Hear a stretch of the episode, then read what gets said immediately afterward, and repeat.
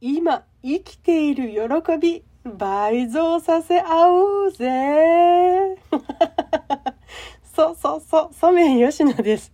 びっくりした感じから入りましたが、はい、今日は感受性が豊かだとネガティブなことにも敏感。それはポジティブなことにも敏感なんだと気づこうです。さあ、感受性が豊かさん。今自分に蓋をして生活していませんか？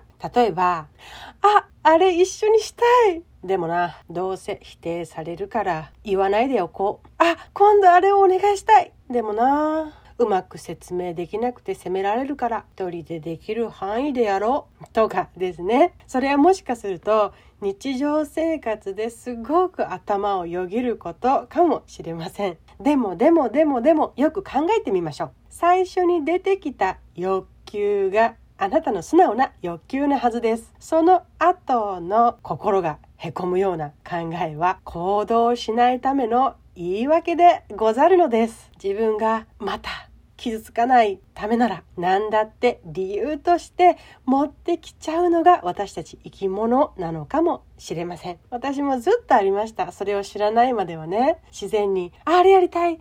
でもなあこれしたい。でもなー。っていうでもなーがいっぱい出てくることってもう自然に自然にやってるからそれがそういうことなんだ。っていうのが分かるまではすごく自分の中の正しい答えとして出せてる。って思ってた時期がありました。でそれとはちょっと関係するかな？しないかな？それで言うと面白い経験があったのでお話ししますね。昔一緒にに住んでいた人と、えっと、引っ越しを2回しました。つまり3つの住まいを経験した時の話です。1つ目のお家にいた時にその人は言いました。もっと広いシンクあの台所の洗い場ですね。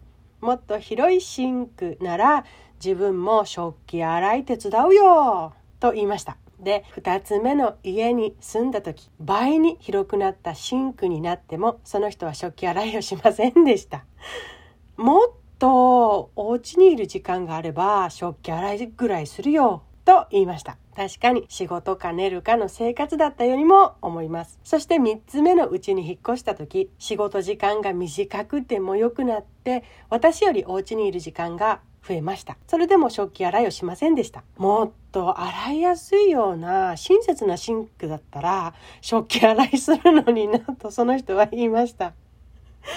3つ目のお家は今までで一番十分広いシンクでした。つまり人は最もな理由を並べることには達者で思わず相手も納得するようなことはいくらでも言えるということなんだと私はすっごくもうこれ笑い話として体験したお話です。これは童話の中の話でもあるように誰しも経験があるんじゃないかなって思います。私にもあります。けれど注目しておきたいのはその並べた理由が覆る時がもうありますね。今回みたいに広いシンクのうちに引っ越したとか時間の融通がめっちゃついたとかね。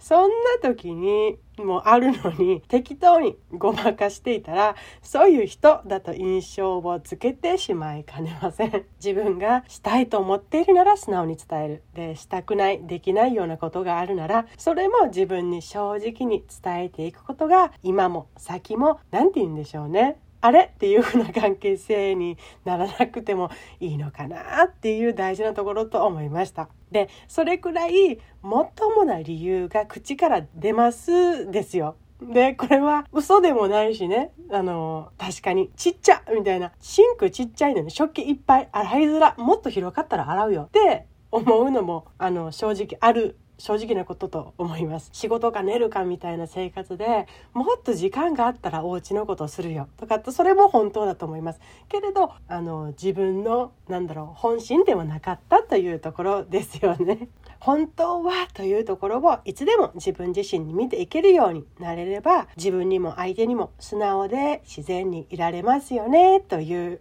ことです。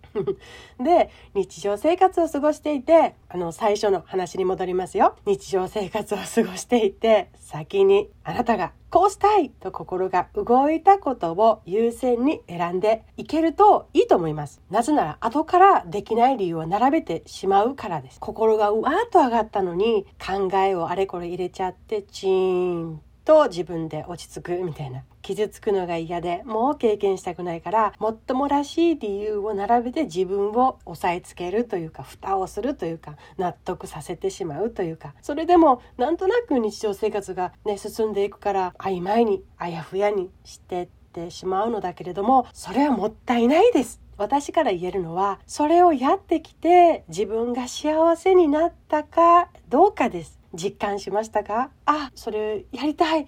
でもな〇〇だから無理だ。〇〇だし〇〇だから〇〇しないの時に自分が感じてるのは幸せだって思ってるかなということです。今の流れから言うと多分幸せとは思ってないですよね。喜んでもないし。自分が喜んだかどうかです。なら判断しやすいんじゃないですか？しかも言いたいのに言わないとかやりたいのに言わないとか行きたいのに言わない。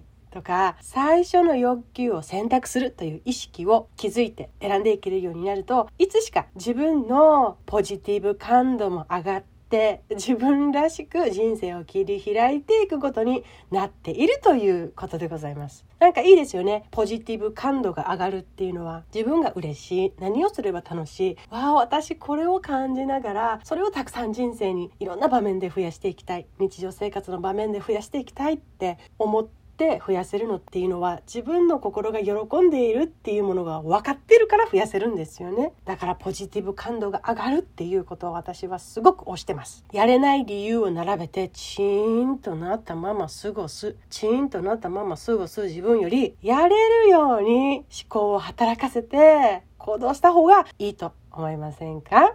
私はいつでもそれを応援しています。ではではまた次回お会いしましょう。